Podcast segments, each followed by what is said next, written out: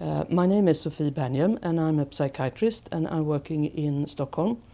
Uh, I'm also associate professor of psychiatry at Karolinska Institutet.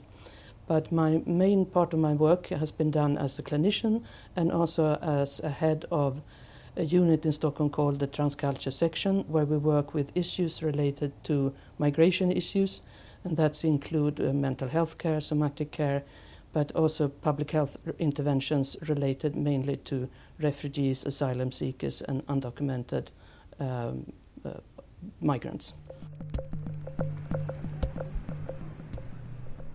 My presentation during this uh, conference is talking about the culture formulation interview that's been included in the American Diagnostic Handbook DSM 5. And I'm going to talk about it because I worked quite a lot with it in uh, particular with clinical implementation in Stockholm, but also because I think it's a very important tool. Uh, it's a tool, um, it's a sort of socially accepted tool to use in clinical assessment uh, to have an idea about uh, culture and context in the individualized uh, encounter with patients. So I think that's a very important start point for understanding more of culture and, con and context in psychiatric assessment, but also for being able to adapt the mental health care system to be more culturally sensitive.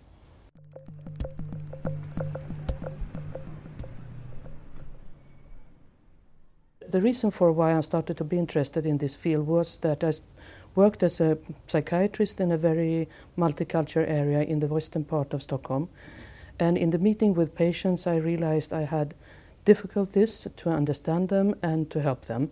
Not always, but quite often. And that turned my interest to understand more, in particular, about culture aspects of the clinical encounter. So that, that was the start point for me.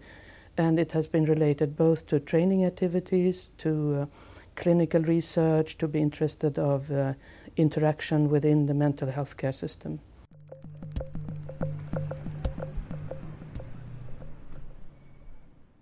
From my own perspective, where I'm working in the mental health care system in Stockholm, I think the adaptation of the mental health care system in general to a globalized, very multicultural population is very important. Because as it works today, my impression is that there are groups of people in the society who don't get the help that they needed, then, that they need. And I think because of that, there is an important uh, issue that we adapt the system to a globalized uh, multicultural population and also that we start to uh, work with um, uh, public health intervention approaches to improve mental health care for for migrants, minorities, uh, the indigenous population in Sweden. Uh, so for me, that's sort of the new perspective. It's a quite clinical perspective that, that I have.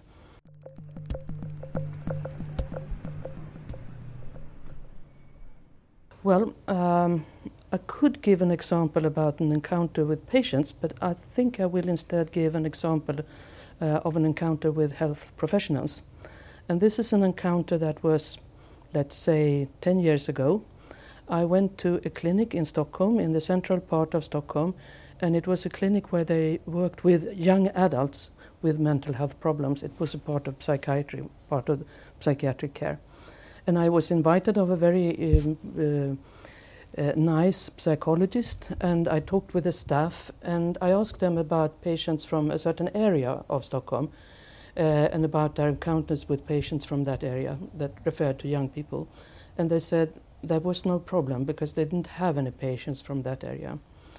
Uh, and I was a bit confused of the answers, and we continued the discussion, and I asked them about their experiences of using interpreters. And they said to me that they didn't use interpreters, they didn't need it because all the patients could be, speak Swedish. And at the same time, I know that from the area that I asked them about, there was a lot of people who at that time were newly arrived refugees, a lot of young people. So this was for me a sort of um, um, typical um, coincidence of, uh, or co coincidence is the wrong word in English. It was really a case of where probably the the mental health care system did not reach the people who was in need of it.